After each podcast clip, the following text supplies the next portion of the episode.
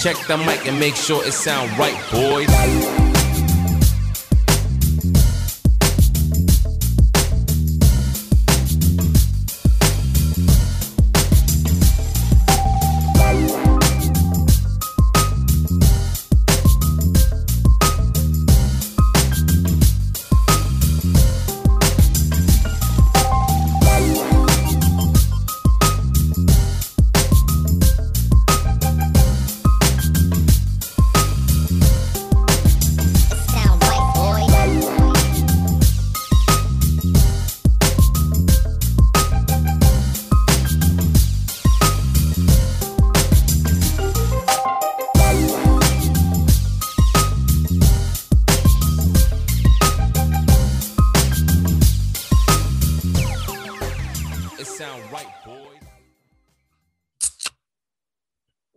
Welcome to the High and Inside podcast, recording from the ranch in Johnston, Iowa. This is episode six, I do believe.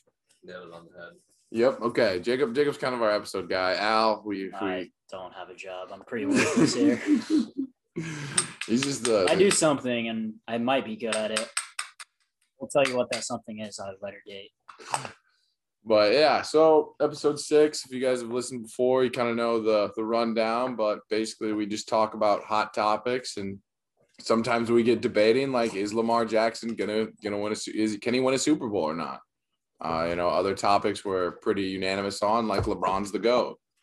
Uh, but we have been starting out with an opening question just to kind of get the ball rolling. Uh, so I'll start off uh, with do you guys think that fantasy football like winning fantasy football is more fluky or more skill or kind of kind of what? Because there is definitely some flukiness in fantasy football but uh yeah Al, i think i started with jacob last time so al we'll start with you bud. What are your thoughts? Um, I think that there's it's a good combination of both. I think obviously your better fantasy football players are going to be able to overcome more of those fluky injuries, fluky suspensions, fluky whatever the case is. You know, that's kind of the point of the game is to build the best roster to potentially, you know, withstand the entire season. Now, having said that, there are a lot of times you can't do jack shit about your first three picks all going down with season ending, ending injuries. It's that's pretty tough to overcome. Like that, but at the same time, you know that's real sports.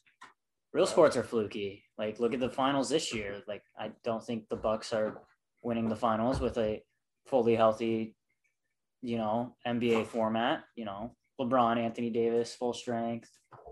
Nets full Nets strength? full strength, freaking Sixers full strength, you know, whatever the case is. I, you know, things aren't going to pan out that way. Same with the Suns, but see, I'm going. But that's the way sports go. Those teams set themselves up better to withstand those injuries in the long haul, and that's kind of the same way I look at fantasy football. Is you control what you can control, and the better the better managers or better players are more often than not going to end up at the top. Is the way I look at it. Well, well said, Alex. You can find Alex on Twitter at Alex Long zero two, uh, and then the other co-host here is Jacob Thompson. Uh, Jacob, yeah, thoughts. Actually, first we'll go Faye JT quick at Faye JT is his Twitter. Um, tweets at least one fire tweet a week. I'll give him. I'll give him that reputation. Uh, but yeah, what do you think about the whole fluky uh, skill? Hey, that's my beer. On like a single season basis, I believe it's pretty much it's it's a lot of luck. Um, sometimes like the dudes that you pick up, like because you can watch waiver wires and be like, all right, this dude's popping off, you know, real quick, and that dude might be a consistent guy for the rest of the season. You pick him up because you're paying attention, you're watching the games and all that. You know, people go down with injuries, but so like on a single season basis, like it can be luck, but over like a three to four year gap, like you'll pretty much see where you're at. Like if you, if you won one year and then you're bottom of the barrel after that, pretty much luck. But you know, if you're consistently in the top three or four, it usually means that you're probably a better fantasy football player than the rest of the goons that you play with. Um, But yeah, no, it, it really just depends on basically, like I said, the first three picks that you have. Because if those go down, it good luck, buddy. Good fucking luck. You better really hit the fucking cover off the baseball on that waiver wire on those fucking free agency ads. Otherwise, you're you're fucked. Dunzo. Like you stand zero percent chance. I mean, even this last year, like that's basically what happened to me. It was my first three picks all went down, and I even, you know, I even was able to nab James Robinson off the Oh, waiver yeah. wires, and he ended up the second running back overall. Did not matter. Replaces one of the three. Like you know, it's there's certain shit you can't you just can't overcome, and No. that's that's real life. That's real life sports. Like there were certain things this year that the Lakers, LeBron, the GOAT, literally couldn't overcome. Like that's that happens. Mm. But it seems to happen a lot more in fantasy football when you can only fill out a roster with fucking what 11 15, players, 12. 15, whatever the case is, as opposed to the good old 53 man rosters that the NFL gets to use. So Yep. Yeah, I'm yeah, I'm right with you guys on that. Like, I think generally, like you said, over a five year span, your better players are going to be more likely to be at the top. Um, but you always kind of those fluky guys, those auto draft ESPN guys, get in there somehow. Uh, it's so dependent on your first week. And honestly, I think it's kind of weird, but I think it's good to lose early. Uh, for me, this last year, I drafted Christian McCaffrey in one of my leagues. What he went off like the first two weeks, my team was like three, four, and zero, and then he was out the rest of the season basically. and I was top. I was the worst or the last pick on the waiver wire, so I couldn't pick anybody up. I couldn't pick up his backup. Um, and other leagues, like I once started out zero and five in a league, but I got all of the good waiver picks, waiver wire. I got whoever I wanted, and I ended up rising to the top. Went like I went undefeated from that point on and won it all. Like I do think there's benefits to losing early, and I think smart managers can take advantage of that. Um, but it's definitely fluky, and I think that's why we like it. Every year, you kind of have a chance, honestly. Uh, and where your draft pick is, and how the people draft, and you're going to see a defense get drafted in the seventh round, and you're going to be like, "Why?" Uh, it's yeah, And the parity in the playoffs really shows it where it's like as long as you get in the playoffs, you can for sure win it. Like because, you know, however, especially those last few weeks where like teams might start resting players and and like people might teams start playing different, like everyone's, you know, teams know whether they're in the playoffs or not. So if they have a star that's hurt, he's out for the year. Yep. You know, on a shitty team, they're not making the playoffs. They have their star running back is kind of dinged up. Got four games to go. You sit him. He's done. IR. start We don't cutting need him. He's 23. But we're not going to waste him on nothing. So they sit him. Well, unfortunately for you, he was your leading fucking scorer this year. Number one seed, pretty fucking pointless. Yeah. Like, you, yeah, you you had the number one seed, but your most important player, most influential player to get you that number one seed is now gone. So it's a complete different team and roster, and you're left scrambling like a chicken with your head cut off. But so, yeah, best answer is it's a good mix of complete flukiness and tomfuckery, and you know, over over a span, I think the cream does rise to the top though, though, and overcomes more adversity than the auto draft. Waste all fucking five minutes that you're allotted for your draft pick or whatever, just to hit auto pick. Come back, make one pick the next round, and then continue to auto pick the rest of the time. Just to waste as much time as physically possible. Every league has to have one of Yep. those guys. don't Yep. they? you always got one of those guys. I swear. Oh, I didn't get logged in in time or whatever. Oh, it's just yeah, it's frustrating. But If we have anybody in our league start auto drafting, like just like put out a notice, like if you start auto drafting, we will kick you from the league immediately. Like you, you I'm cutting your first three round picks. like, like no, like, like I'm sorry, you just don't get to play this year. If you can't even make draft night, I'm sorry. We Every don't, draft that you don't manually make, I'm cutting.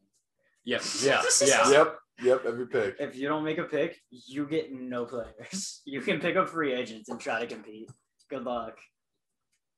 I, I think the craziness about fantasy football though is you can be the second best team in the league that week, that given week, and you can lose. yeah. Like that is fucking nutty to me that you were literally the best of everybody else but your matchup. My favorite is the fucking at end of the season, you know, you look at wins and loss totals, and then you look at like points you scored and points scored against you. You're fucking torching them. You're second in the league in points scored. unfortunately, you're first in the league again, in points against. That's and you are, an eight, you are a 500 team, baby.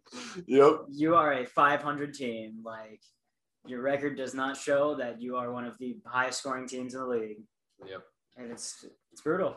and that again the flukiness but so last night transition a little bit here uh, well last night from recording so two nights ago the uh, bucks won game what six was it Yep. yep six. game six of the the finals and they took it took it back to milwaukee and aaron Rodgers got his second uh, championship he's won one with the pack packers in his billion years there and then he got a second one there because he's a part owner in the bucks so a little shade if i can throw shade at aaron Rodgers, i'm going to do it Yep.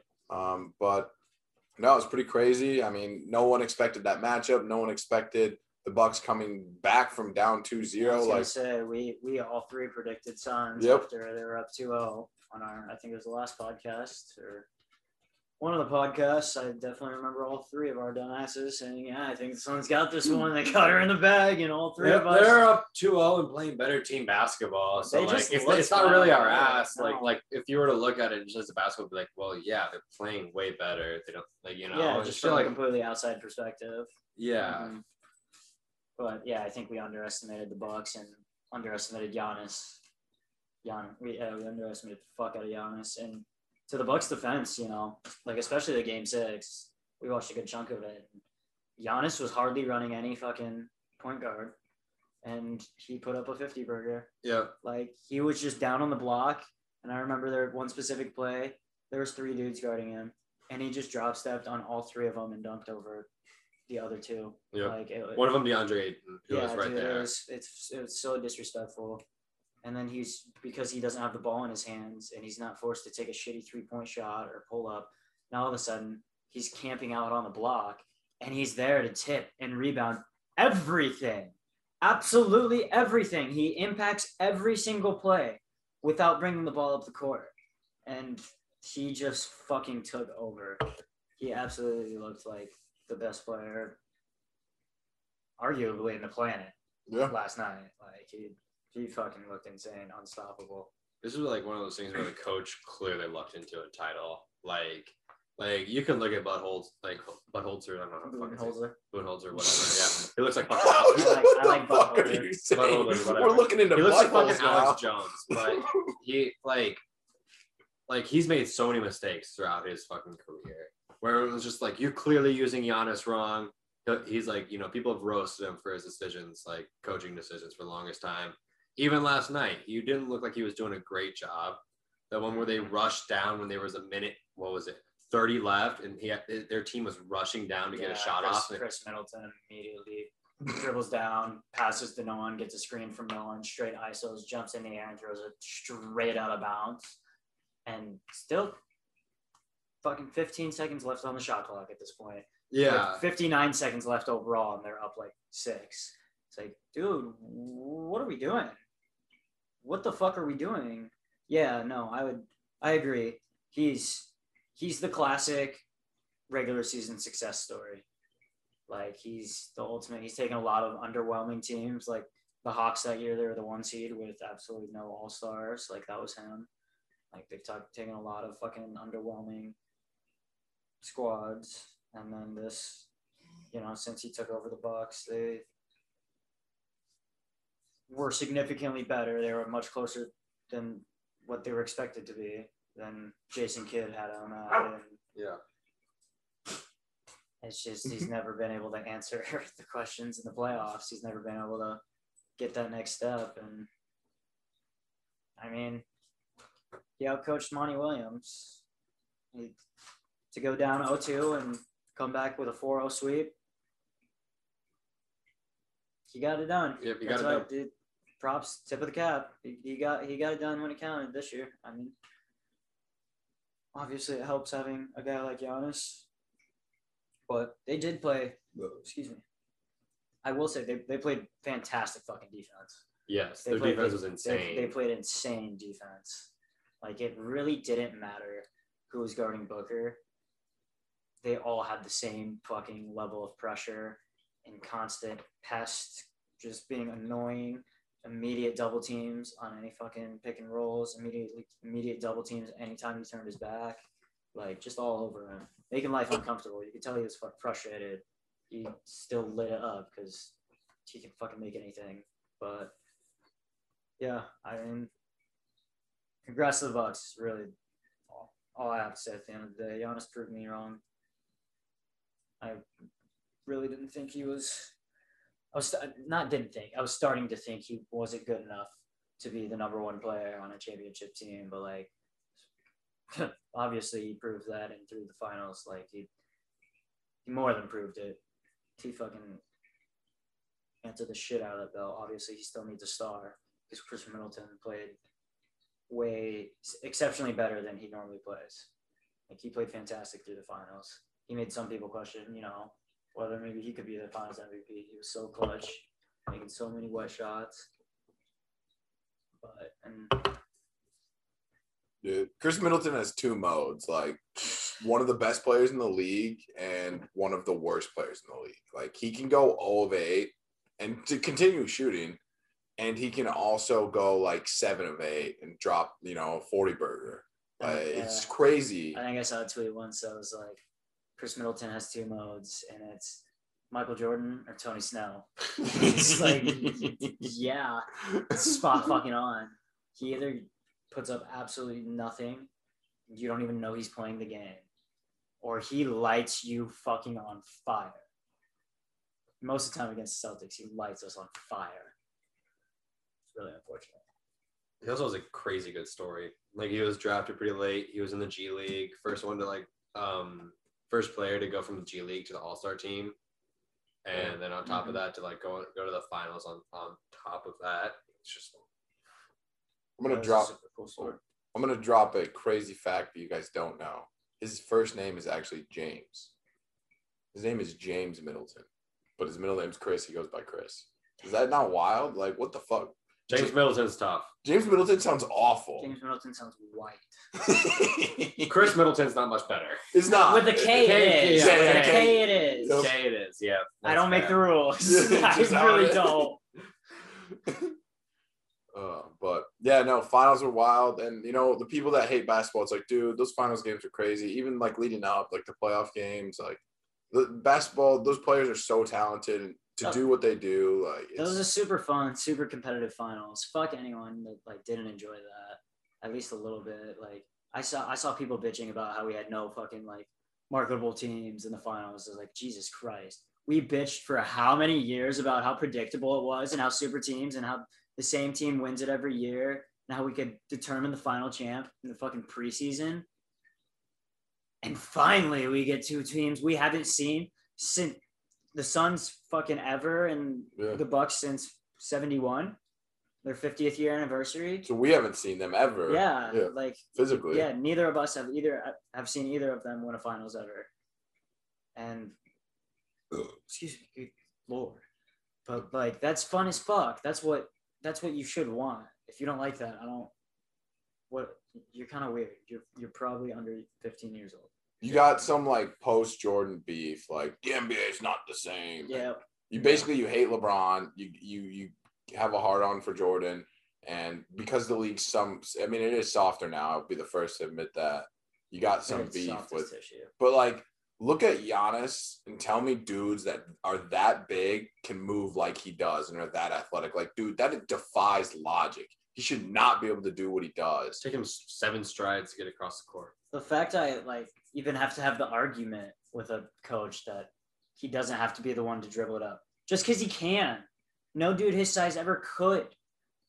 I'm comparing him to Shaq. Shaq couldn't even fucking shoot a free throw if you locked him in locked him in the goddamn gym for 24 hours. Like, god damn. This dude is literally Shaq level, except he can handle the ball, shoot a decent mid-range shot, and hit enough threes to be better than Ben Simmons. Yeah. And like the dude can adjust. Look how he was struggling with free throws. He missed three last night. Two were in like the final minute when it really it, the game was already sunk. He missed was once. I got an even fifty. Yeah. Like, Yeah, honestly, Oh shit. he was already playing on the fifty piece McNugget joke in his Mm. mind. exactly. Love what we said McNuggets to fucking Chick Fil A too. Yeah, if you haven't seen that Giannis video of him ordering 50 nuggets, it's fucking hilarious. It's funny as fuck. He's just like I like gained so much respect for Giannis. he's so happy. The way he handled honestly, like the media and just the way he talked, I'm just like, God, it's kind of hard to hate this guy, honestly. Like he's so nice and genuine. It seems Yeah, I was gonna say he's extremely genuine. Everything he says is real. You can tell he's not like I think JT said it when we were talking off off mic. He was saying like everything Giannis says is so ah, how do you put it? It's your it's his actual thoughts. Yeah, yeah, yeah. It's not it's not PR motivated. It's not No. yeah, like you can tell it's not what his agent wants him to say. It's not what it's not what anyone expected him to say. It's his own actual genuine thoughts. And that's it's just I don't know. It's cool. It's cool to see. Especially nowadays. Everyone wants, wants to act like some freaking guru like Kyrie Irving. Like they know Jesus. A UFC fighter. Gosh, you're an idiot. Yeah, we're good. Um, all right. So sorry, we're watching some old fights, and yeah, we got distracted. Well, I got distracted actually. Let's let's get that all right. Uh, but some recent news, Al just informed me that the Cubs have come out and basically said that KB is going to be traded and they're going to re-sign Rizzo and Baez because basically that was the debate: either re-sign KB, trade Rizzo Baez, or re-sign. Well, let me cut in. Okay. they might not. I, them si- re-signing Baez and Rizzo isn't a for sure thing. They're in talks with them. The room, or yeah, the report is that they've been in talks with Rizzo and Baez, and they're working on extensions. There have been no talks with Bryant, which leads them to believe he's as good as gone. Is the report I read from Jeff Passan, who's a pretty good Chicago beat writer. Oh, for sure. maybe not Chicago beat writer, but pretty good, Be- pretty yeah, pretty respectable journalist in the MLB. not gonna post some fake Yeah. ass. What was who was that? That oh, oh, I did it, and then it really pissed Katie off, and he's like, dude, I never talked to that guy. Oh yeah. Ah. Um, damn it! I can picture his face, but I can't get Yeah. his name. Fuck it. anyway, uh, so Jacob, obviously you're an avid baseball fan. You probably watch more games than us. You know more about it than us. it's just all a joke, guys. Jacob's not huge into baseball, but I mean, do you have any thoughts on the whole Cubs? Well, I guess I wanted to know. I wanted to ask you guys this for a while, but like, what's your guys' official thoughts on where it went from 2016, where it's like we have a dynasty, like we have a team that should be in contention, if not winning it, over these next four to five year stretch. With these this young core we have, they're all pretty much locked up. All of this to, I don't know. I'm I haven't I don't know the batting averages and how the disappointment. Yeah, I don't- I didn't- I- Pure I- disappointment. I didn't wanna since twist the- 2016. Yeah, I don't want to twist the knife, but it's where it's just like it's like these dudes Oh, like no, these, this, this was supposed to be your like your your trio right here that was supposed to lead you to the promised land of being like a dynasty. No, like, it's a- essentially a Celtics 2.0 for me. Like I'm reliving my like not my nightmare because we hit gold, we hit pay dirt. It felt awesome both times. The Cubs won, especially after 100. We, we broke the curse, so it was a little different. It was a little better than Celtics, but then same thing Jacob was talking about. It's just fucking brutal. Like they had the perfect pieces in place, like the super young core, all the fucking. I, I just yeah. I don't know. Hitting just everyone declined except for you know, Javi went off on that spurt on his own, but he still struggled in the same areas that everyone else struggled in, and that was contact. And we went on this huge home run craze, and we weren't good at it. We just couldn't, compete, especially in Chicago. You can't compete cons- consistently trying to Yahtzee them out. Dude, the game might start fucking blowing out seven miles per hour. It might finish the game blowing in eleven. Like you can't you can't rely on hitting dingers. You can't rely on your offense hitting. you have to actually play baseball. Yeah, you have to actually play fucking baseball. That's tough, exactly. yeah. Yeah. It's, fuck, that's the perfect way to put it. And yeah, that's that's my answer to Jacob's question. And I guess to break into the KB thing, this is, I, as DJ already knows, I've ranted about this fucking ever. I am fucking happy he's leaving. He has since okay, so he won Rookie of the Year, and then he won MVP. The next year after that was all right, and then five years since then have been straight downhill. Now, He wants best player and like top of top of the top food chain type money. He's through his prime, hasn't gotten better since his first couple years in the league. Do we think he's gonna get better now that he's 30 and getting even older? I'm gonna go with fucking no. On top of that, I don't know about you guys, but just watching the Cubs games, no one fucking strikes out or pops out or has a weak fly out, gets the shittiest out possible with runners in scoring position and only one out more than Kris Bryant. Like he's the three hitter. He's supposed to be the most clutch, and he's the least clutch dude. I swear. He gets all this hype because of those early good years, and he was the golden boy for the Cubs. But he just hasn't come through. It hasn't worked out. And now he wants this big money. He's been he he's been slightly above average for the past five years. We can pay anyone a lot less money. We have dudes on our team already. David Bote is a pretty average player, getting paid pretty average money, who can fill in and do a serviceable job at third base. And then we can go pay for some pitchers for once, Please. like, and not overpay for pitchers like Yu Darvish or Quintana. Carl. Yeah, Quintana. Good lord. Yeah, let's not send the entire farm system. a fourth A at best. bust. So, yeah, God, that that one hurt. Yeah. That's, and that that was another problem. Was that led to the downfall a little bit. a lot of a lot of our pros like uh, not a lot of our prospects, but like, all right, go. Can you trade KB for Schwarber? I would. I'd do it right now. I wouldn't even think about it. I would in a fucking heartbeat, but no, they'll get they'll get a bunch of prospects back for him. They'll I I think they're gonna do hopefully the rightish thing. They're gonna send off a bunch of guys. They're gonna keep enough of the core guys around to Quick know, rebuild. Yep. A quick, you know, we, they have a they have a lot of good prospects in place right now. They're saying you can get a shit ton for Bryant, which I think is hilarious when you look at his numbers again. They're below average, not below average. They're average at best. They've gone down so drastically. His first three years, his WAR was 5.7, 7.9, and 5.7. And the four years since that, four or five years since that, it's been, I believe, it went 3.2, 4.0, 2.9, and 1 or something like that in different order, not in the correct order. The one was in the uh, the uh, COVID season, and then the year before that was like a the 2.0 or 2.7 or something like that. They've been significantly worse. I guess I, I don't know. I'm trying to remember the exact numbers, Well, we need to know. but like significantly worse. And uh, again, he's not gonna get better, guys.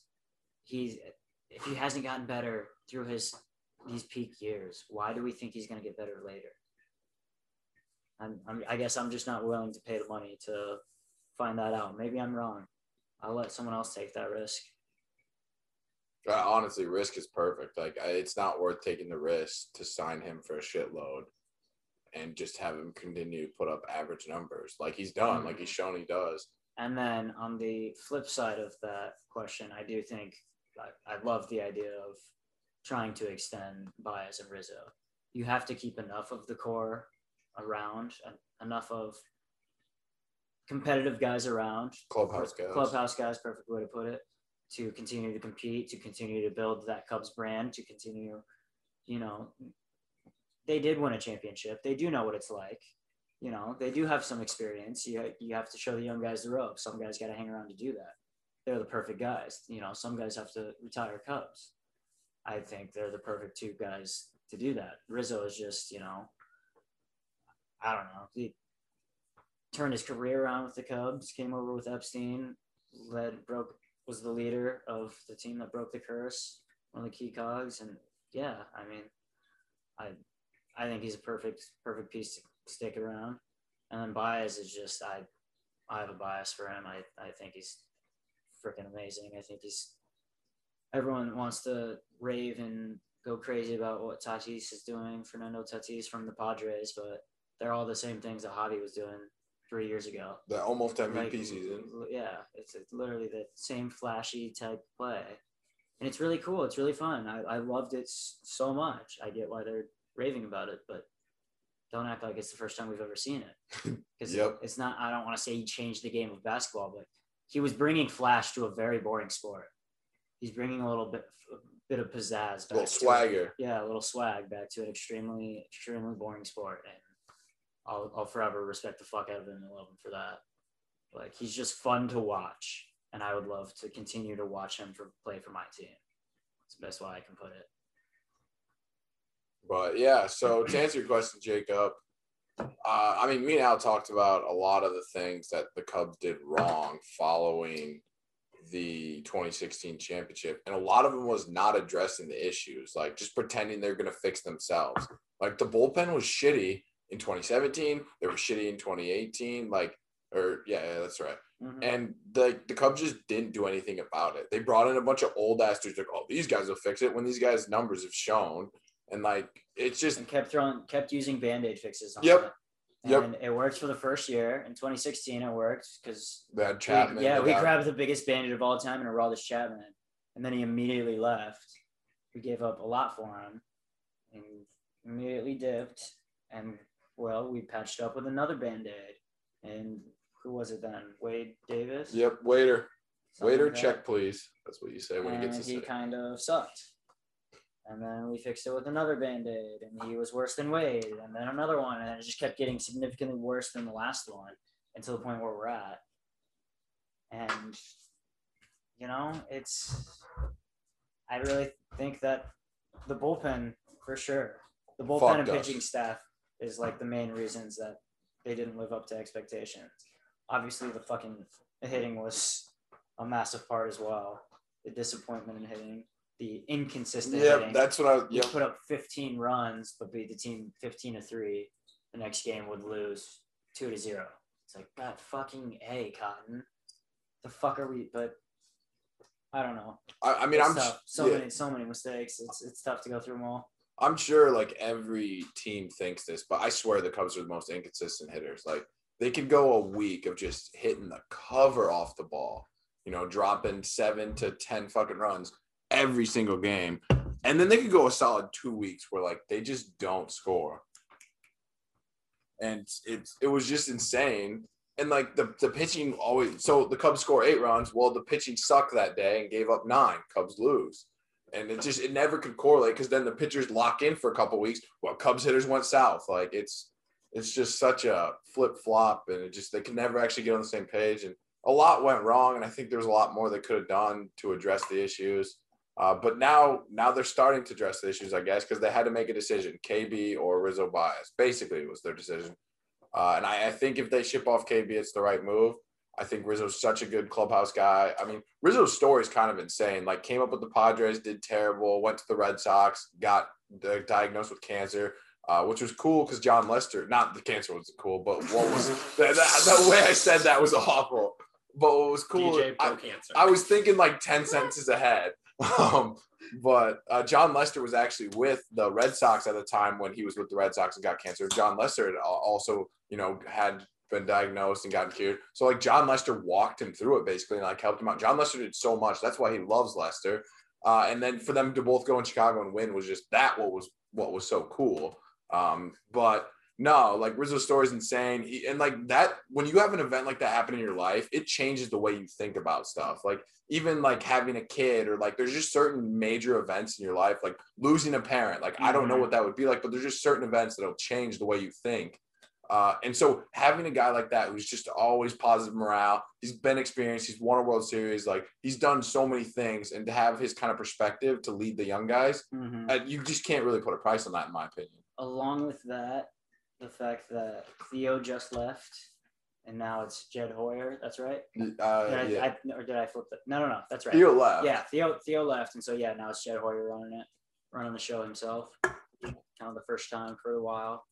He already is off to a rough start with the fan base, not re-signing short, or not not even re-signing short, cutting short, Ridiculous. not. So that was tough. he was a fan favorite. That's it's a tough start. And then to then go get rid of if you go I think Bryant should go. That's gonna piss off a good majority of Cubs fans. I think I'm the odd man out. I Yep. think most Cubs fans are gonna think, you know, he was part of that run too. He was a big part of the success. He was. But he's gotten worse since then. And he's asking for a lot more money than, uh, than the other two. And so I don't yeah, not a big fan. But you know, teach their own. I, I get it. I, I see what you're saying. I see he's talented for sure. He's just not worth what he's asking. But he's probably a fan favorite to some. You're gonna piss them off. You get rid of Rizzo, Baez. Ooh, They're massive. You're gonna lose the you're gonna lose the fan base really quick. they're gonna be calling for your job They're real, gonna, yeah, real they're- quick. They're, gonna be Start real upset in games. Wrigleyville. Yep. Super upset in Wrigleyville, and that's they don't. You don't want to go down that path again. So I think you can't go like full rebuild. You got to go half rebuild, and the correct way to do that is ship off KB, who's probably the most valuable. He's was the mo- most recent MVP. Not most recent MVP. Well, yeah, Baez didn't win MVP. He was an MVP candidate. Yep. Most most recently. Yep. I think Rizzo once finished like seventh in MVP voting, so he was close. But uh, if you do peak, Bryant has the highest peak Yeah. as of as of right now. And so yeah, I the rumors are saying that he has the most value. He has the most value through a lot of the trade targets I could targets out see it. there. I could see it. I mean, it's not a lot of times does a former MVP get traded. So I, I yeah, I could see it.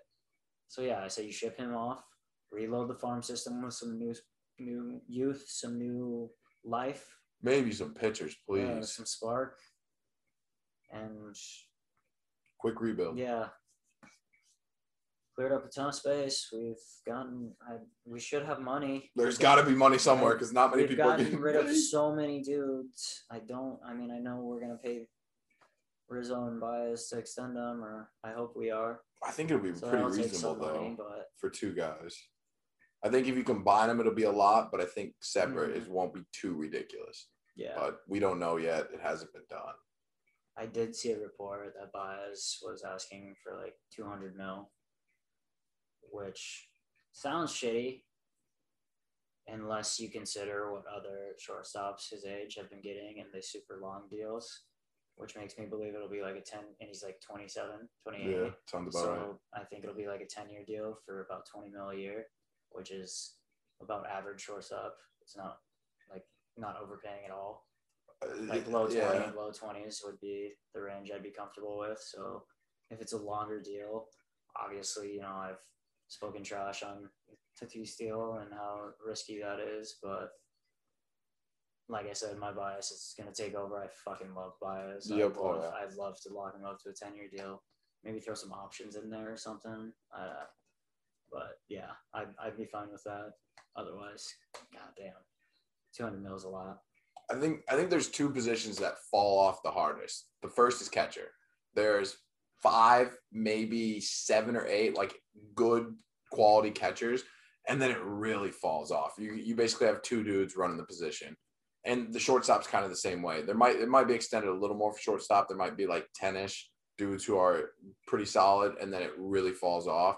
And the fact that Javi and uh, uh, Willson Contreras are both in that group of like they- they're borderline or they are in that top, you know, Mhm. seven, top 10. It's like we have the two pieces of the hardest positions to get. Like you, you got to keep them. Um, now, obviously, they can't pay Baez an asinine amount, but compared to other shortstops, we can get them at a good deal. The weird thing though is young shortstops do have seem to have recent success. You know, you think about Lindor, Yep. Xander Bogaerts, Trevor Story. Um, I'm missing a couple. You got. Tatis, Trey, Turner. Yeah, yep, yep. There are two more. Um, Seager.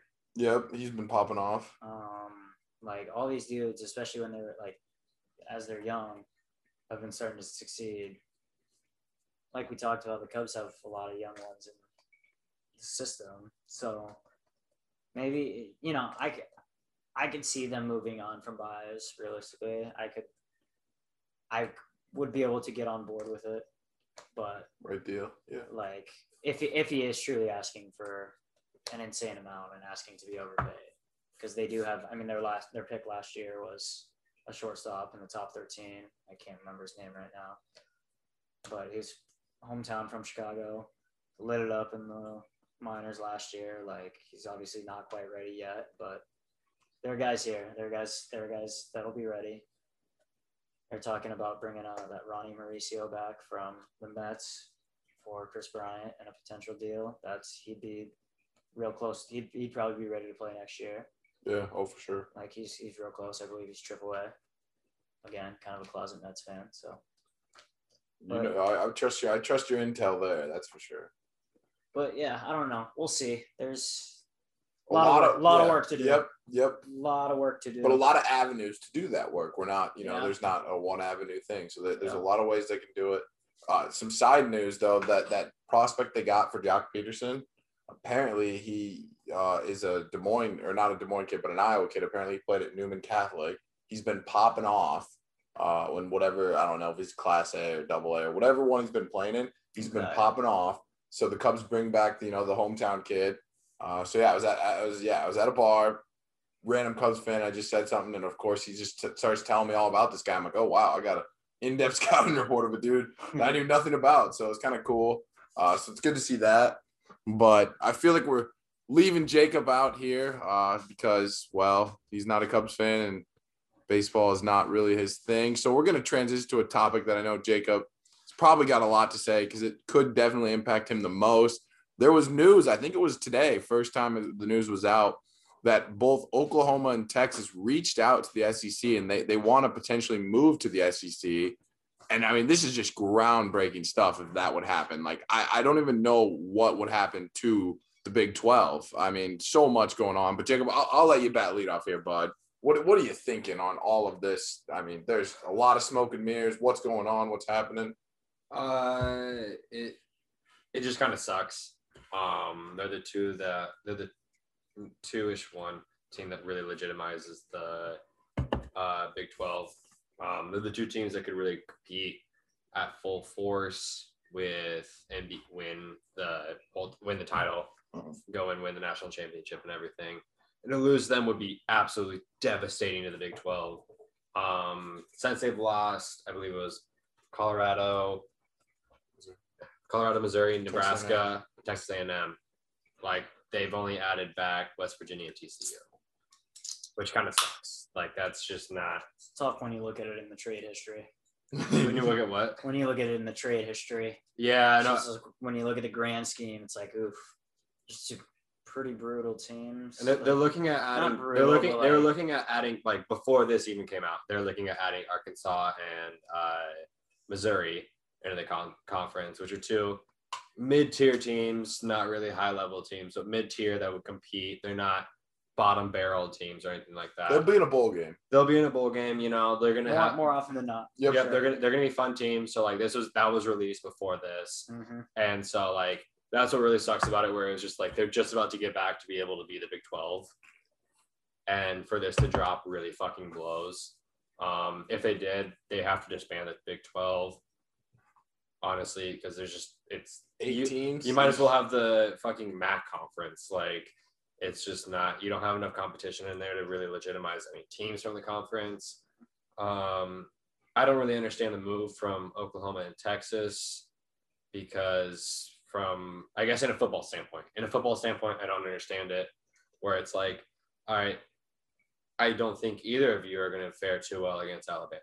I don't think it's going to go like I think Texas might actually benefit from it more, where they have higher level competition and these dudes are more like amped up to play. hmm But even then, they might just get shellacked and be a mid level team. Like, because like you know, every single SEC team, SEC team has those five star recruits. Every single one, they all have that. Everyone's playing the SEC and those top five teams that are good. So it's like really, you're not that much different there. You just have more money. So like, I don't really understand the move from their point. Um, for like a football standpoint, purely. Uh, so like it just for me, it just kind of sucks. I really don't understand it too much, but I'm sure there's some reason, most likely money behind it. Um, yeah, no, it's it's kind of a bummer. I hope it doesn't happen, but knowing the way things work, probably fucking will. Um, yeah, no, it, it definitely blows. Uh, right when Iowa State's looking like they could be like, like you know, a fucking above average, mid tier, you know, a team that's at least a, a semi threat, like you know, to lose to two people that could legitimize them, you know, year in year out, really blows. Um, yeah, no, I'm just. It sucks. I, I really don't understand it from either of their perspectives at all. Like, do you guys think that you're gonna fucking beat Alabama? Like, you, have a better chance of reaching the final four, like reaching the the playoff in the Big Twelve. You really do. Now I don't know like what other sports play into this. I don't know if basketball's playing into it, where SEC is a little bit weaker there, so maybe. But like, shit. I think from a football perspective, I honestly think it's all it's all fake. Like they they I think they're upset at the Big 12 for not stepping up the conference. So like this is good. As a bluff. Yeah, yeah. Let's fucking bluff. Let's just make up, not make up some shit, but like pretend we might consider leaving. Now the Big 12 has to like kind of like do, move. yeah, it's 100% a power move. Now the Big 12 has to cater to them. And They were they were also BYU was one of the teams they were thinking about adding was BYU, which is not they're real hit and miss. They're like They're have a hit- they're hit and miss. every like five years. They have a decent. yeah, but like also like what teams are what teams are available for you to add? Like they're gonna add Notre Dame, who's never really been a part of one, I wish they would. but they don't. There's just that's kind of their like their gig is they don't. And they play a bunch of hard non-conference games and hope for the best. Like you know, the thing like from a Texas and Oklahoma standpoint is like they do consistently they're on the brink of that college football playoff and like having those key wins and those big time wins is a big thing and there's so many like like the fact that Iowa State is winning it like we said is shows how embarrassing the competition is in that in the Big 12 like those three star athletes should not be competing. Like and I, I think they can compete relatively well. I think you're right. They have a better chance of get- getting into a fake championship. Like i don't think they're you know at least right now. I i would like to see them i think that stepping up the competition and playing against dudes that are more their level would either kick them in the jaw enough to light a fire under their ass or I really hope that's the only option, actually, because I, I don't have a second better option than that. Yeah, like, I just- shellacked, I really don't see like where a team like Texas, where they like they clearly like you said they have trouble tackling and stuff like that. It's just like I don't like. Do you get kicked in the a, a chin- much a much slower game in the SEC doesn't benefit a team. Uh, I mean, I think it does. I think the Big Twelve is terrible for a team that can't tackle. All open, Wide out, all spread out. open, fucking speed options, fucking jet sweeps, all screens. Terrible at talking like that. SEC is run down your throat. Anyone can tackle that. You're running right into our big boys. I mean, but did they not like they, they struggled with Iowa State against that, who's actually transitioned into a more of a running offense and slowing it down. They beat Georgia. They beat the brakes off SEC Georgia when they were ranked third. That's when Sam Ehlinger said we're back. I mean, like we can say anything about any one random game. Okay, that's fair. Right. I just yeah, no, I don't I don't really see it. Another another thing I I, know, see but I really do. Another thing I see though is moving to the SEC allows them to lose, whereas in the Big 12 they basically have to be perfect. You know, if they mess up once, they might not make the college football playoffs. Whereas in the SEC, because how you know the the class or the the well, I don't know how to say it. Basically, the ranks they give how good the SEC is. You know, the best football conference. You can lose a couple games in the SEC and still might make it, uh, just because of having that prestige. Uh, so I think that allows Oklahoma to be like, hey, like if we move to the SEC, we can lose to Alabama, we can lose to Georgia, but if we win elsewhere, you know, if we win our if we win our division, we can end up playing Alabama. We can still get in. Uh, and so I think it gives them a little more flexibility with the increase in strength of schedule. I think my personal opinion, I, I'm really not thinking about it from like winning a championship standpoint because, like as I've stated, I think Texas is so far away from that. I really like I, I want better competition. Like I want better football. I have never liked the style of play in the Big 12, and I like I, I said, I don't think it benefits Texas in the slightest. I don't know if SEC is that much better for them, but I like the style of play significantly better. I love watching SEC football over Big 12 football. I hate watching Big 12 teams. I refuse, like, I hate watching them unless it's Iowa State related because I can always cheer for or against them. Yep. against anyone. Like I Be I honest, know- I- against. I know. yeah. Be honest, it's against. I- I Let, know- us not do that. Let's. I know- I, I cheer against. I cheer teams. for Iowa, but if No. Iowa State's playing, you know, I'll cheer for them. Let's not do that. That's not a real thing. No, there are certain instances though, like against Kansas State. It's like I'll, I'll cheer, for, I'll cheer for. Iowa State. It's against fucking West Virginia's. Like, Yeah, fucking fuck West Virginia's Virginia. clowns. Yeah, I don't know, but there there are certain instances. Obviously, against Oklahoma, I'm always cheering for Iowa State. 'cause Oklahoma can fuck off always. But like, no, I don't know. It'll I be just- groundbreaking if it happens. Like it'll be crazy what'll happen. Like so much shit is gonna go down if it happens.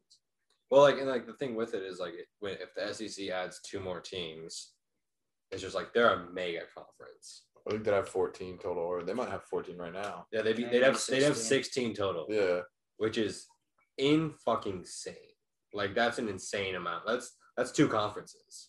Do you split Like up? that's borderline two fucking conferences right there. I don't think you can split up Texas and Oklahoma though. They'd have to be on the same side, Fuck which no, means they they they'd split them up. They'd split them up, and you, they still just play each other every year. That's okay. You'd have to have like that as a protected Yeah. rivalry. Mhm. Yeah, Yeah, no, that, I- that makes sense.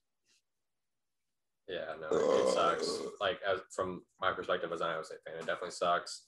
Just because Um, they want to join, though, doesn't mean that they wouldn't get rid of two other teams. That's- yeah, no, that's what like the where the Arkansas Missouri flip could that happen. would just destroy Iowa State even more. You guys would be the best in one of the worst Power Five conferences. You guys would be Pac-12. I'd almost want us to join the fucking Big Ten at that point, Ugh, where it's just luck. like it's like you know what you guys wouldn't get rid of Rutgers. I Are you gonna won't- die we or die hard on won't- them? We will not get rid of Rutgers because we want that East Coast exposure. That's the only reason why we added them. You're not going to then get rid of them. To I hear you slander Kansas State every time the Big Twelve comes up. You're gonna like, you know what? We need Rutgers though. but it's not. A, it's not about Rutgers prestige. It's about their East Coast exposure. They literally said that's why- Pennsylvania. Pennsylvania's fucking basically We don't. East No, no, no. What we're saying is we don't want them. Yeah, They're going to keep them. yeah. That's Yeah, what. Yeah, we that's don't exactly want them I'm slightly at all. They don't help our conference prestige. They don't help our conference. They don't help anything ever. They were decent at basketball for like a one, two year stretch. If Iowa State plays Rutgers, Really they good probably we would much. I would, really I, good in wrestling. Like I would. Okay. All right. That I did not know. They're actually would- really good in I wrestling. would much rather have Iowa State. No, no, no. Yeah, for That- sure. Also for the freaking that way you for sure get the the rivalry every year with Iowa. That'd be dope, dude. A opposed to this fucking Big Ten game. Nonsense where Dude, I would love that so much. And they, they play more like a Big Ten team That's now. also why like I'm not against this. Like it would make more sense conference standing like team standing wise. Like, Iowa State shouldn't be playing going down to fucking Texas all the time. Going out to Every- West every Virginia. fucking eight of the teams in the big fucking twelve. Eight of your goddamn ten teams, it seems like, are from Texas. Like Baylor, TCU, Texas, Texas Tech. Texas Tech. Jesus, like I know that's only four, but I'm sorry. well, then you got then you have Oklahoma, Oklahoma Oklahoma State, State, which, are fucking neighbors, and It's Texas same North, goddamn thing. yeah. Yeah. And so like it's it's a lot of like it's really just a Southern League, up. Mhm. and so like it doesn't make a lot of sense for them. That's why like yeah, you say TCU in there too. Yeah, Yeah, yeah. no, it's Mhm. fuking yeah, it's really dumb. Like And so like it would it would I I wouldn't be mad if you know give me a mega conference. Give me two. Add because add Yeah. Iowa State to the Big Ten. We want to get rid of fucking yeah. Yeah. we want to get rid of the Big Twelve. Re- add you know give me Iowa State and Kansas State. Kansas is garbage. Get rid of the Kansas program altogether. Kansas Kansas can go like they can play themselves. Yeah, they can they can have fucking eleven scrimmage games, and we'll just you know we'll crown them five wins or Go whatever. to yeah, I don't know. Go somewhere. Be be an independent. yeah, Find find some really shitty schools, all non-conference to play. Build yourself back up Notre Dame style. But yeah, I mean, I I don't know.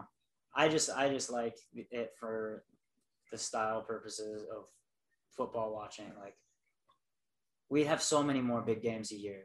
Right now, it's Texas Oklahoma is the most hype I get for conference games. You know, outside of that, it's Texas Iowa State, which is really an a no win situation. If you win, it's like you're you're supposed to. It's Iowa fucking State, and anymore Iowa State's getting pretty fucking solid and competing. And it's the hmm. point where like if you lose, they shouldn't ever fucking beat you. So it sucks. Whereas if we're in the SEC, it's like we can compete with Auburn, Georgia, Florida, LSU, and you know, like I said on last week's podcast, obviously they're up and down and a lot, but they always have consistent other big dogs in there. Those other five star teams that you know we could compete with, and I think that would make our five star players step up their game. Personally, I could be completely off, but that's that is just my personal. What what Oklahoma like? Because Oklahoma's typically over the last five years or whatever, they've been you know top four to top you know whatever eight around there. That would tip the scales though for the Big Ten, big versus SEC. Oh, for sure. That would definitely tip the scales in the favor of the SEC. Mhm. I think you could Like make that argument. yeah, Oh, for sure. Like that. And then obviously it's a roll of the dice on whatever Texas does in the SEC. Like I don't, I don't really know. Like They could be Vanderbilt. They could be Texan. yeah, we we don't know. they, they could be anywhere. Like where they Yeah, I think it's fair to assume I don't I haven't been calling them a even top 15 team in the Big 12.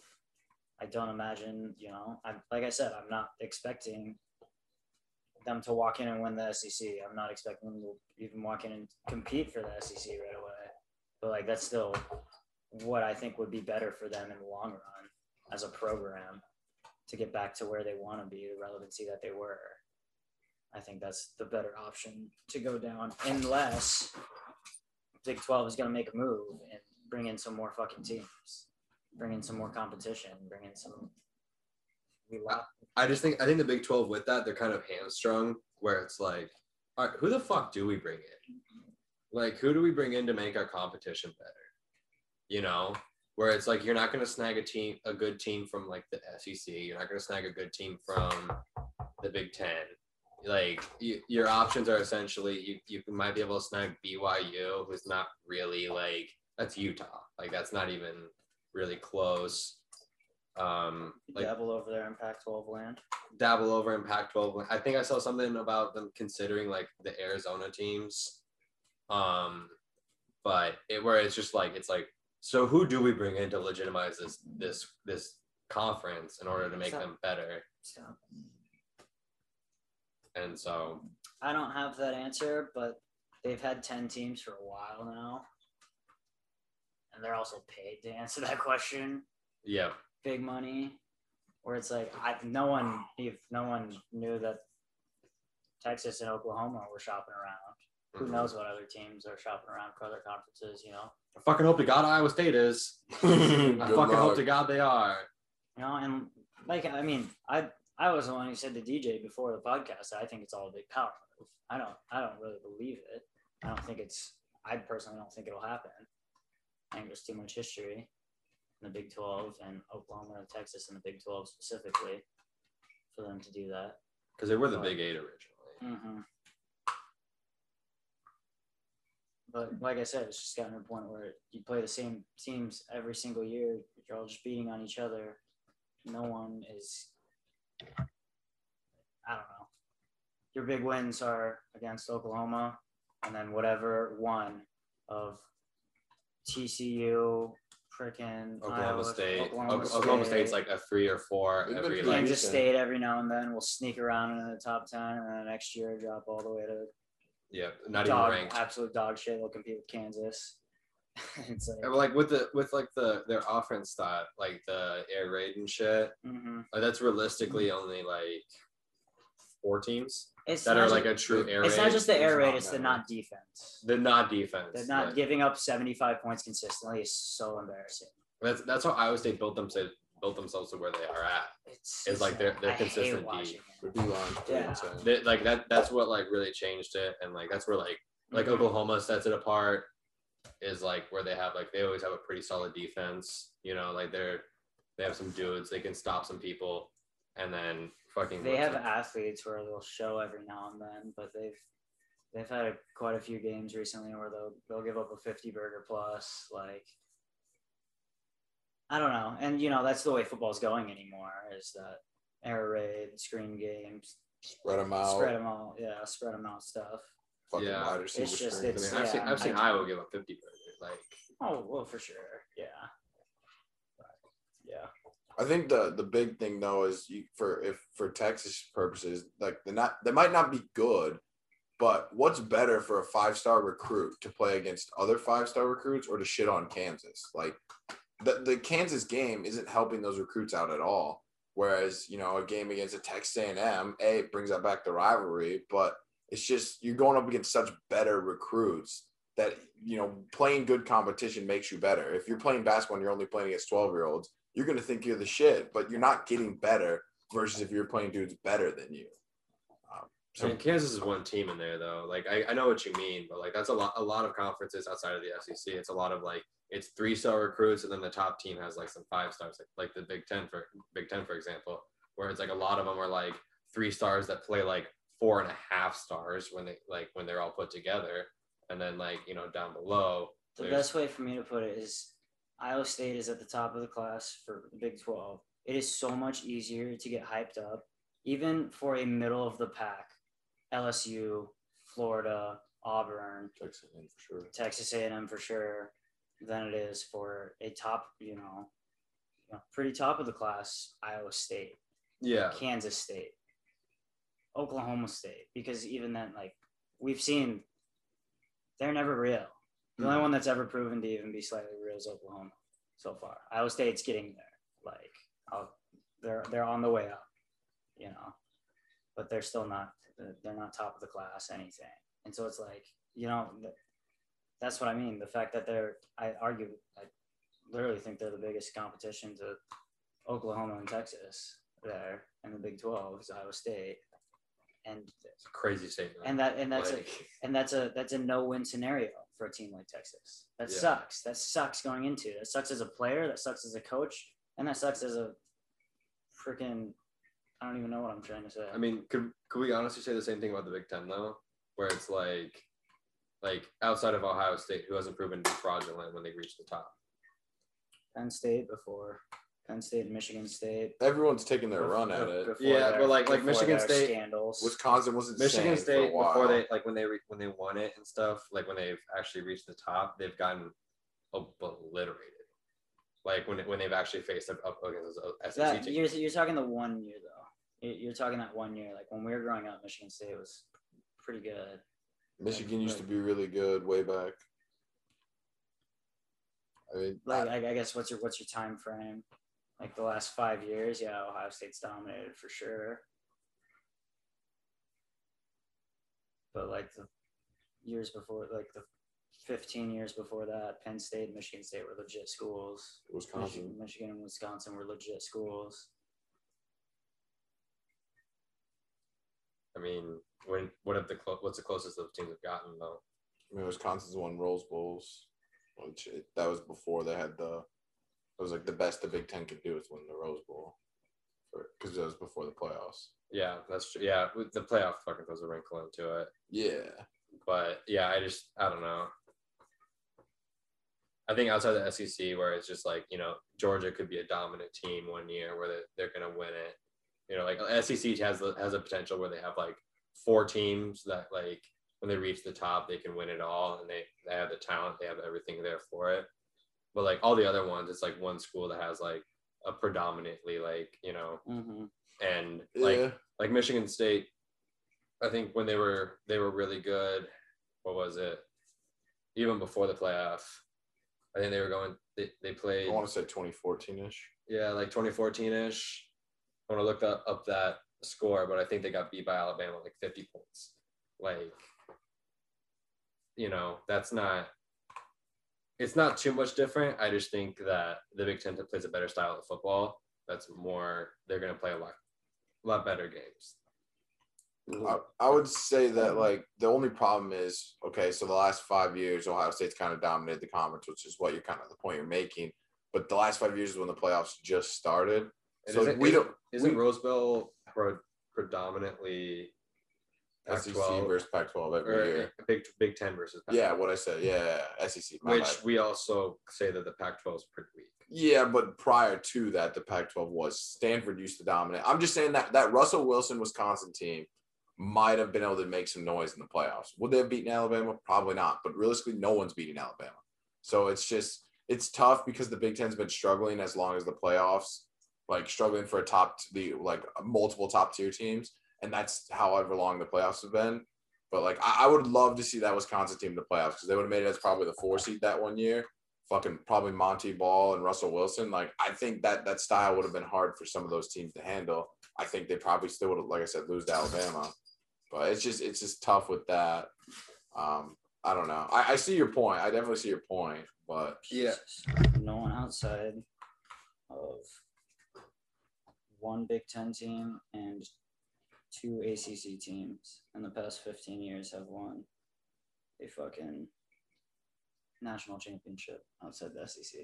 Yeah, like and like the Clemson thing's kind of like it's almost a There, fluke. there's two. There's two of them in the last five years. Outside of that, it's Florida fluke. State and and Florida State in 13. yeah, Outside of that, was yeah, so like they're all kind of the same where it's just like Bama, Bama, Bama, Auburn, Bama, Florida, LSU, Florida.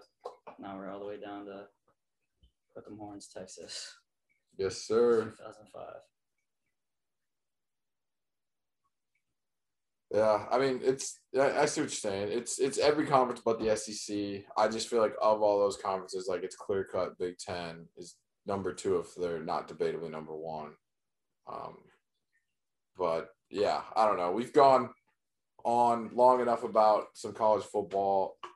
Jacob once made a joke on not a joke. He asked a question on this show if Russell uh, Westbrook. I almost said Russell Wilson, but not Russell Wilson. Russell Westbrook and LeBron if they would be just like an unstoppable combo. And Jacob must predict the future or something because now there's trade rumors that Washington might send Russell to the Lakers. So, I mean, what do you guys think? This is some groundbreaking news if it does happen. I mean, wow, that would just be a fun team to watch. But Mhm. yeah, Jacob, I mean, you were the one who came up with the initial question. What, what do you think? Um, I think it would it would be a lot of fun. I have slandered Russell Westbrook for the longest time because he seems to be the most least self-aware player when it comes to playing in the playoffs that I've ever seen. He's the only player I've ever seen try like over try their way out of a game, like over effort and do to try to do way too fucking much and cost his team games and shoot threes, which he's just not good at. He's tried his hardest. He's not really good at. And i think that would be the one problem but like we discussed on there lebron would be the one player that could make russell like turn him into a championship player. If LeBron can't make LeBron or Russell a winner, no one can. Facts. That's what we said last time, and that's what we'll say again. yeah Like, and it is just a rumor, but it's a rumor that the Lakers are looking for a veteran point guard. So we were kind of talking beforehand about how it's a little bit.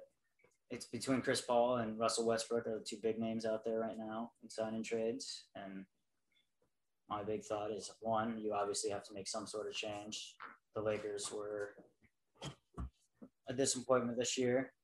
Obviously, injuries had a big play in that. But as I talked, or as we discussed beforehand, that's might not go away anytime soon. LeBron's not going to get any younger, and Anthony Davis has been injury prone his entire career. but also the the stats on the bubble teams on how they play in the playoffs and how they played throughout the year were like where we talked about or like we talked on previous podcasts about like so like every team that played through that shortened off season Mm-hmm. had those problems a lot more than teams Mhm. that did not play through that off season. Mm-hmm. So I'll always maintain that I think like this next year, I think they can do it with this current squad, but I'm all right with like, you know, moving on fresh faces is fine and trading Dennis Schroeder for Russell Westbrook's upgrade.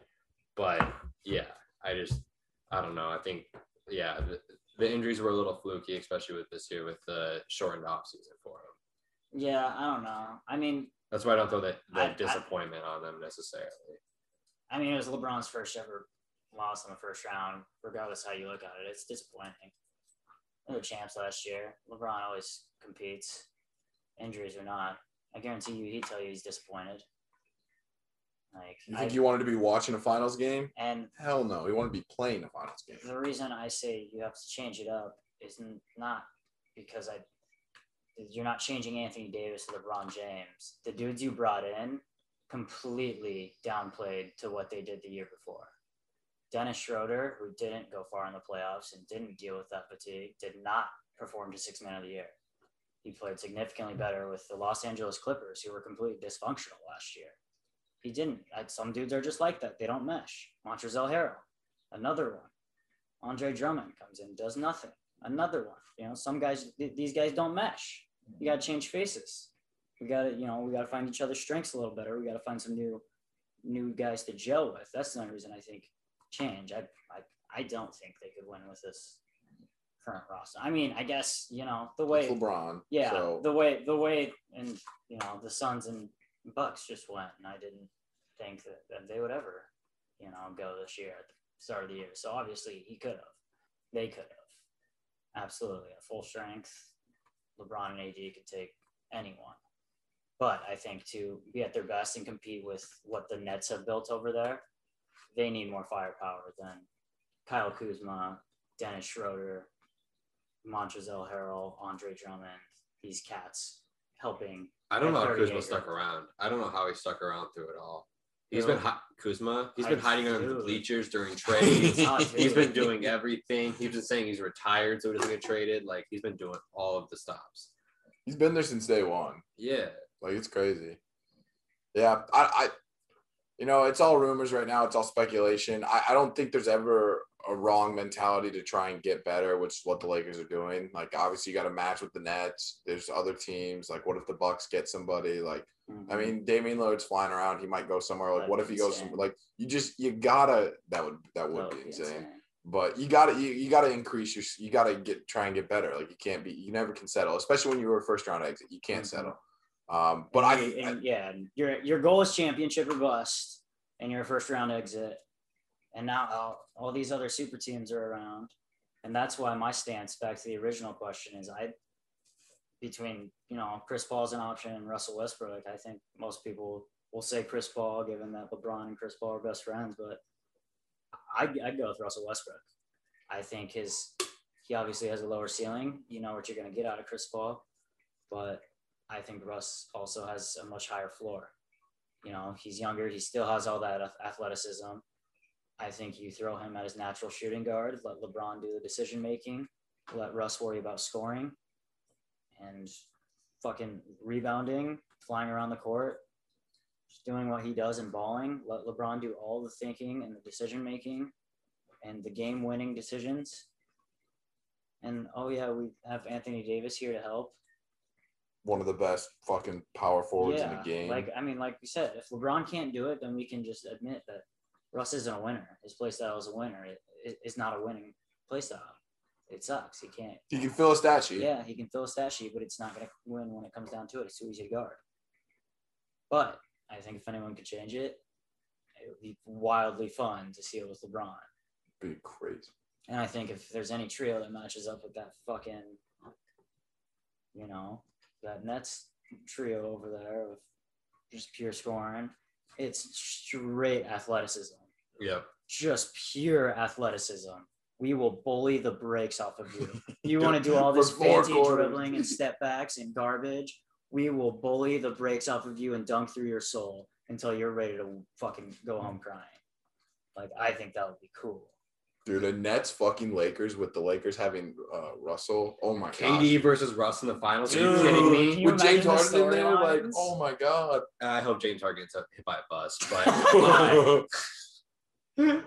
I hate James Harden. I really like. I like- do too. There's there's two athletes that I would not be starstruck to ever meet. Like if I ever met him, I'd be like, nah, dude, I don't fuck you, dude. Like I really could care less who you are. You're a civilian, and that's they're on the same team. It's Kyrie and fucking James Harden. It's they're on the same fucking team. Even Kevin Durant, I'll be like, dude, you're Kevin Durant. Like, hey, what's up, man? Like, I talk I talk shit to Kevin Durant because I know I could get in his head. I know he's soft as tissue. yeah, I'd for sure talk shit.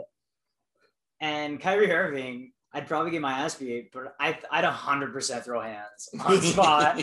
on spot. I would square up that motherfucker. Oh my god, I have so much hatred for that man. See So much hatred for that guy. clips of Kyrie getting choked out in an airport, and you're like, God, that guy looks pretty recognizable. Is that is that Skinny Alec? white fella. God damn it. Is that Elon? Oh god damn it. he shaved his head for a reason. He's got him with a good rear naked choke there. I like his positioning. Like he's got him. Kyrie clearly has no MMA training. Oh that shit. just attack him during Ramadan. You'll probably have his Uh, ass. I say that ancient voodoo shit ain't saving you here, fella. Well, yeah, another one where it'll be interesting to see, similar to the Cubs, it'll be interesting to see what happens. Um, but yeah, I'm I'm a fan of it. Uh, but we have one of what I'm gonna say is the most hated players in football. Uh, it's my bias speaking, but Aaron Rodgers, boys, if you guys haven't heard about it, he turned down a deal to make him the highest paid player in the NFL. He turned it down. And you want to talk about power moves or not? But wow, what a power move. Jacob, what what do you got on the situation? this is the Tom Brady effect. So Brady leaves, and then a year after, this motherfucker is turning it down. He he leaves at 40, what, two years of age, turns 43 during the season, and then wins it later on. And it's clearly because he wasn't getting what he wanted with the Patriots anymore. Hurts really fucking hard to say, but he wasn't happy with how it's being run. He wanted things done a little bit differently, and he wanted more faith putting into him.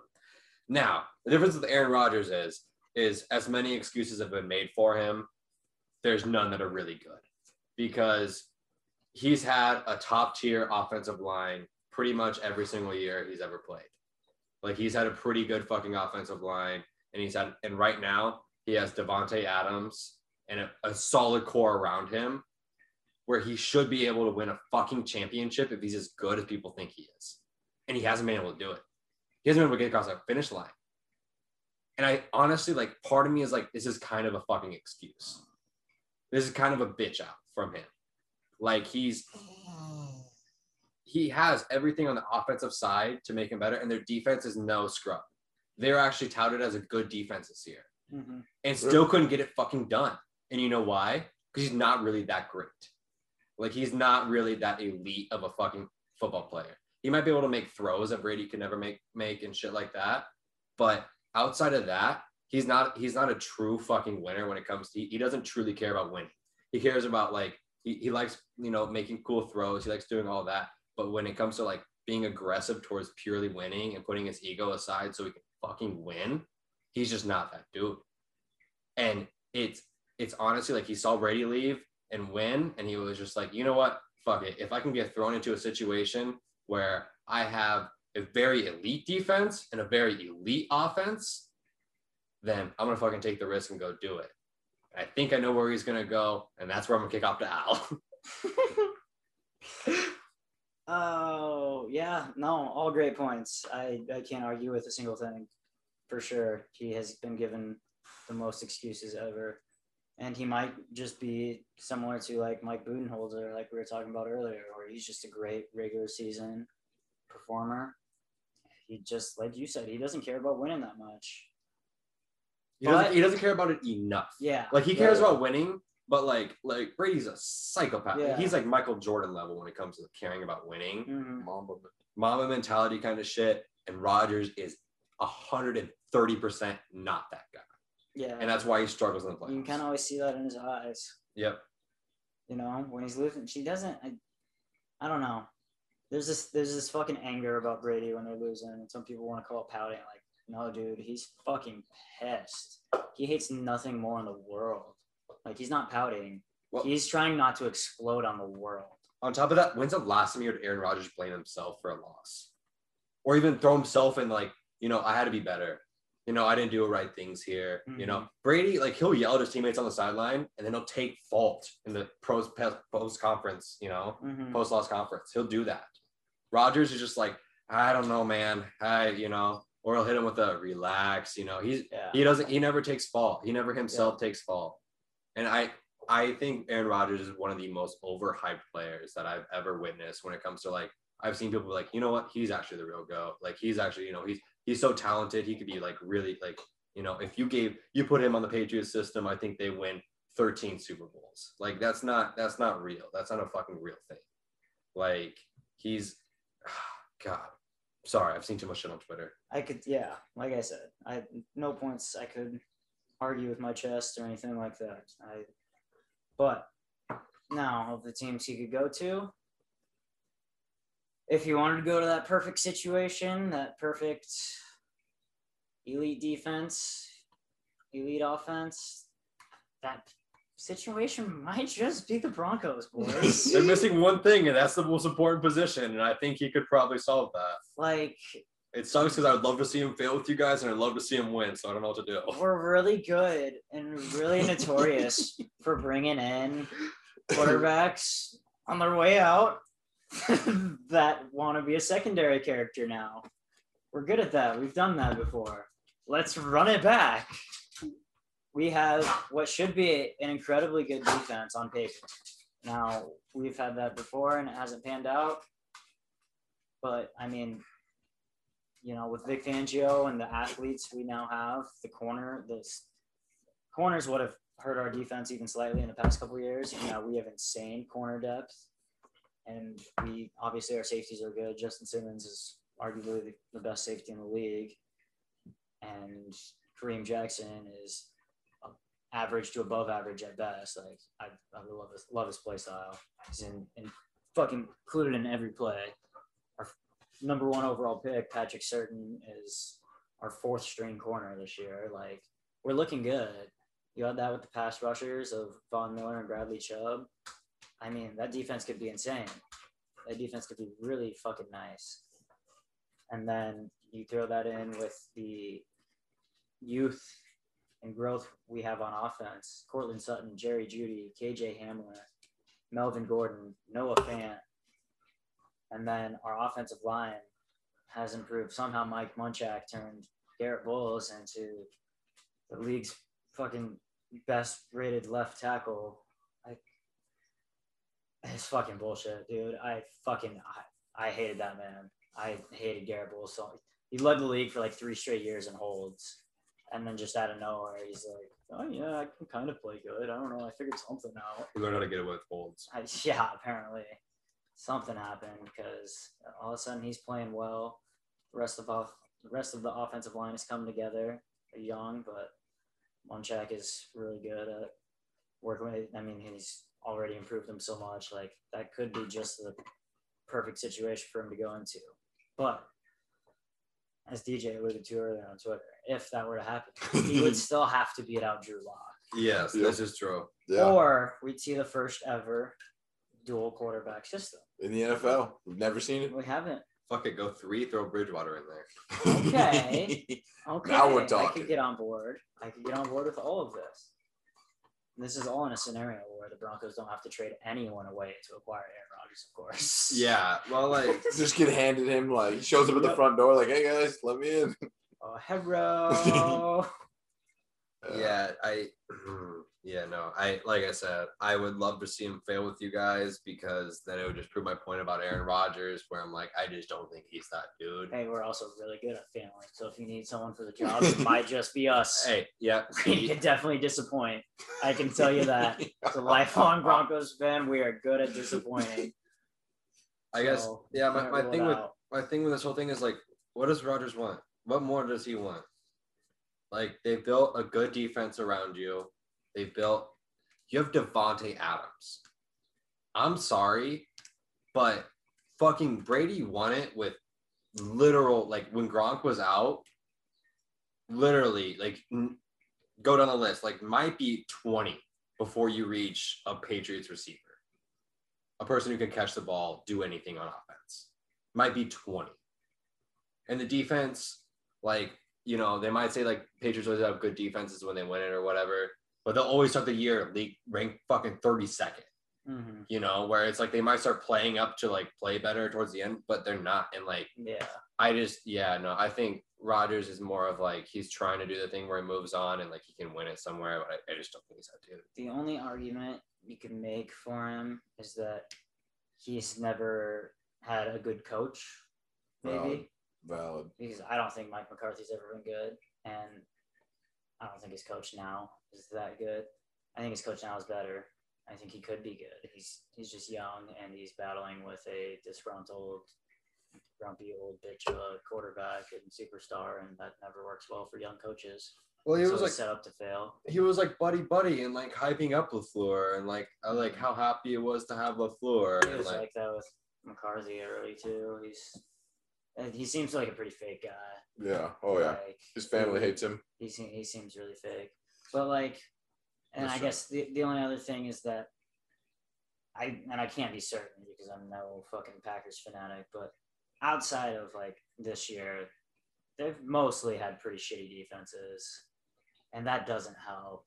Like defense does win championships. Again, all coming from bias because we won a championship with literally only our defense. Our offense scored seven points in the Super Bowl. Our defense scored 14 To add So, the Vikings' best completely years biased. or when their and, like. I think defense. Sorry, I no, I was yeah, I was I was gonna add to your point. Like the Vikings' best years are when their defense is insane. Like their offense can be ass, but if their defense is insane, Mhm. so like it just Yeah, proves. And I'm not, yeah, not disagreeing with you. I'm just making a counter argument that could be made. Is he hasn't had that defense that wins championships, but then you know you have that counter argument that this year they did have a top ten defense, and he had plenty of weapons on offense, and they still didn't. Because yeah, my thing is even when the Patriots had the 32nd ranked defense going into the playoffs, you still have Bill Belichick, who you know is taking away perfect, creating the perfect game plan to take away whoever they have, regardless of what retard is lined up across from him. Yeah. I mean, like the thing with Bill Belichick, and this is where like I have a real anxiety coming over to this season is like outside of his career with the Patriots, like his career with everybody else, he's actually a mid. You know, he's actually Yeah. a mid tier coach. but what all he of- did with the Patriots, You know, what what him and Brady did with the Patriots is like the thing I'll you have to take into account with that.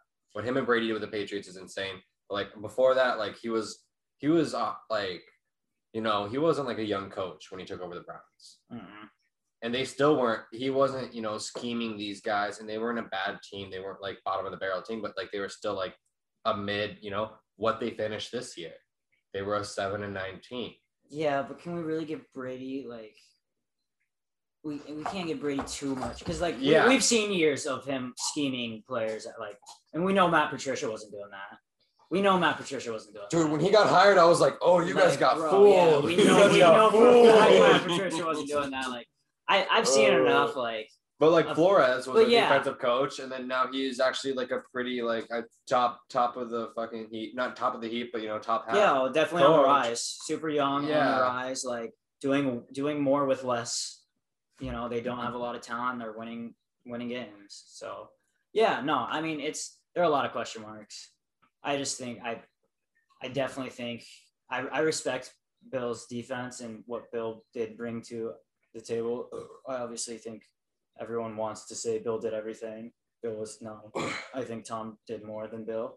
I those think, I think Tom's winning mentality and his winning personality brought to the Patriots organization more than Bill's winning football knowledge brought. But I mm-hmm. do think he does have a lot of defense that helped, defensive knowledge that helped because he was a defensive coach coming up yeah that helped in those playoff runs that maybe Aaron Rodgers has never had. Yeah. that, you know, that help on that side of the ball, something to lean on on that side of the ball where Brady and Belichick were a perfect one two combo. You know, they could lean on each other. McCarthy was, I believe, an offensive guy. Mhm. You know, they've never had that super solid defense. I think So I think always been like, we McCarthy's actually a defensive guy, and that's why Aaron Rodgers is happy he got LaFleur because he's an offensive guy. That could Because because this is the thing with. Aaron Rodgers. It's always Yeah. excuses. It's Excuses, excuses. yeah. What's your fucking excuse this Yeah, year, dude? You had a top ten defense. You have Davante Adams. You have a bunch of dudes all around you. You have no fucking excuses. You didn't fucking win it. So what is it? Like it's just excuses from. him. I don't care if he makes sidearm passes seventy yards on the field. I don't give a shit. You can't win it when it fucking matters. So like, what is what's the point? Why are you trying to leave now? You actually have the best setup you've had this entire time, and now you're trying to leave. So what are you the doing? best best setup you've had in years, and they're offering you the most money in the league. And you're like, ah, nah. No, that was that was my nail. Like power power move. when you try doing this stuff, I'm like, this is the nail in the coffin. Like where I'm like, he's not even close. Like it's not even the same thing. He's fucking Dan Marino, like with one Super Bowl. That's all it is. So I guess I have a couple counter arguments, and they, they may be biased. I think Aaron Rodgers is very talented. I don't think he's a winner. Like, if you want to make a comparison, I think he's Melo, dude. He's Melo through and through. Like, the dude can fill up a stat sheet. The dude, he's yeah. Thank you. I, I was thinking about it for a while. I mean, we're talking ten minutes ago. I came up with this comparison, um, but yeah, but um, yeah, I, I I think he's super talented, but like you said, he doesn't he doesn't want to win enough. he wants to win, but not he doesn't want it enough. Uh, and so that's Apple what you can. that's the huge difference between Apple if you him. can. That's the difference- huge difference between him and uh, you know Brady. Brady Brady's a winner. Bra- Brady's more of a Jordan type, whereas he's more of a, you know he's a stat filler. He's gonna he's gonna play well some games. I do think he's super talented. I think some of the stuff he does in the pocket, especially given his just athleticism, like there's just so much shit he does. And I think the real, the kind of nail in the coffin kind of thing, or the thing that really what set him over the line was that one draft, the one draft, uh, there was what, like six or seven dudes who were insane receivers. And they needed a receiver. All they had was Davante Adams. Their number two was fucking St. Brown, not St. Brown, whatever that, whatever Marcus guy. Valdez can. Yeah. Scandley, fucking Allen Lazard, like they didn't have anybody else at receiver, and there was seven of them. And then the Packers trade up, and you're like, oh, they're they're getting a receiver. This makes sense. And then they draft Jordan Love, and like, wow. And like we talked about earlier, with small market teams, you have to cater to your stars. And when you basically flip off your star and say, fuck you, we're not going to give you a star, we're going to draft your replacement. Like, I can see why that would set him over the line. I understand that. Like, I'd be pissed if I was saying, like, what the fuck? You still have me now. You, I need a fucking receiver right now. And to Al's point with the defense, their defense has been awful every other year. Besides, like every year besides this, mo- the most recent, they've really put in a ton of effort as of late. The last couple years, drafting and working, and they, their defense is actually very solid now. And I'll give you credit there. This is the best defense it's ever had. Uh, but to start out, he was he did have a terrible defense. He did have a terrible coach. Um, Mike McCarthy's a fucking joke. Uh, but yeah, I, I do think I understand why he's pissed off. But when you make the point of like this is the best team he's ever had, it's spot on. Now I think his receiving corps, when you don't compare it to Brady's corps, is kind of like other than Davante Adams, who's what some would say the best receiver in the league. Hmm. But other than him, like the receiving corps is a fucking joke. No tight ends. He doesn't really like tight ends. Is what it is. Um, but like, yeah, he just doesn't have any weapons. Now Brady did do it without weapons, but Brady did it with weapons. Randy Moss. So I I mean, went with Randy Moss. you're right. They lost that year. Yeah. no, Whatever. He. I mean, he's only got. Dude, he's one with people you couldn't pick in a fucking lineup. Yeah, So, like- and I'm I'm saying he's not. You can't use him as the like example or example whatever. You know, he's What are you talking about? Danny Amendola is the ideal physical specimen. Dude, there's some years, man. Is where Okay, it was- okay, okay. Yeah, that's yours. Yo. Wes Welker, What's all great? ideal What physical about specimen. Kimbrel Tompkins? No. Julian Edelman is a physical freak. Yeah. No, fuck, damn it. All right. I'm out. And it's just like Gronk is a freak. Gronk, We is, got one. Gronk is a we freak. got He's one. there sometimes too. He's Yep, there He's, he's sometimes. there every now and then, like 30% of the time. Like it yeah, no, I I like my problem with it is like if he did this when he doesn't have Davante Adams at where he's at, where he's honest to God, a fucking top five, if not top, I'd say top three. I think he's debatably one of the best receivers in the league, which makes him top three. Which, if you have one of those dudes, if you just have a guy who's kind of good, or you know, decently above average, like he's gonna look like a fucking star next to him, and that's really all you fucking need. And you have, uh, what's it called? You have decent run, you have pretty good running backs, right? Aaron Jones is solid, really good. Right, Aaron Jones. And Okay, that- and, and you have a great offensive well- line, and you have a top ten defense, and you're leaving now. It doesn't Now- make sense. I It- it- 100 it's percent agree with that. Weak. Like it's so stupid. But with with the draft thing, I understand why you could be upset if you were Aaron Rodgers. Like I, I honestly, I would be livid if I was him. Like I would be so fucking pissed, And especially with all those fucking receivers available. if you were upset, if you wanted to leave. On the package, that all sounds nice. Do you think with Aaron Rodgers thrown to him, maybe Courtland Sutton could be a little Davante Adams like? Maybe Jerry Jeudy could be a significantly better second than Valdes-Scantling. KJ Hamler and Noah Fant can be a better third and fourth than Allen Lazard and Allen Lazard. Melvin Gordon, and then that defense, Von Miller. I don't know. God, that would be cool. It'd be That would cool, but that'd it's like super fun. it's like all right if you're gonna like get out like you're approaching training camp like you know like this is the time where you'd actually want to spend the time with them Oh, they're they're clearly going. It's gonna be an ugly divorce. Ugly it's, it's gonna be a, it's gonna be a Carson Palmer divorce. if it ha- if He's it gonna- happens, yeah, he's it's gonna, gonna, he's gonna have to miss like he's gonna have to sit out games. Like I don't think. I yeah, I think best case scenario if he helps Broncos at all this year, and I'm being completely like I don't know. It's complete fantasy. Like I really don't think he'll come to the Broncos. I think it'd be perfect. I think it'd be cool. Too perfect, one of those things. Yeah, Yeah. I don't think it'll happen. But if he did, best case scenario, I think it would be like a mid-season thing. It, it literally, like I'm literally looking at like a Carson Palmer situation where he sat out half the season. And they're like, oh, okay, so he's dead serious. He doesn't care if he plays another snap again because he doesn't care that much about football and about winning. And that's the same type of dude that Aaron Rodgers is. Mhm. And he'll be literally willing to do that and go golf and not play football just to prove his point. Well, like like you see him what he looks like in the off season too, like what he's doing. I'm like, I don't think you're really. I don't think you're a grinder, bro. Well, we will see a lot of topics of what might and may not happen. And if all of it doesn't happen, this entire podcast has been a complete and total waste. But if it does happen, you have our breakdown. Uh, but yeah, I think we'll wrap up another podcast. We got stuff to do. You got stuff to do. So continue on with your day. Have fun. Get ready for the weekend. Uh, but that is all for us. We'll be back next week uh, with more interesting topics, hopefully. You know, we need the news cycle to make something happen and then we can talk about it, or we'll just debate each other. Um, we can bring back topics that both Alex and Jacob are hot about, uh, and we can just continue rolling. But anyway, wrapping up here. Uh, as always, you can find me on Twitter at DJ Low4422. And then At Bay JT. At Alex Long 02. Y'all stay high and inside.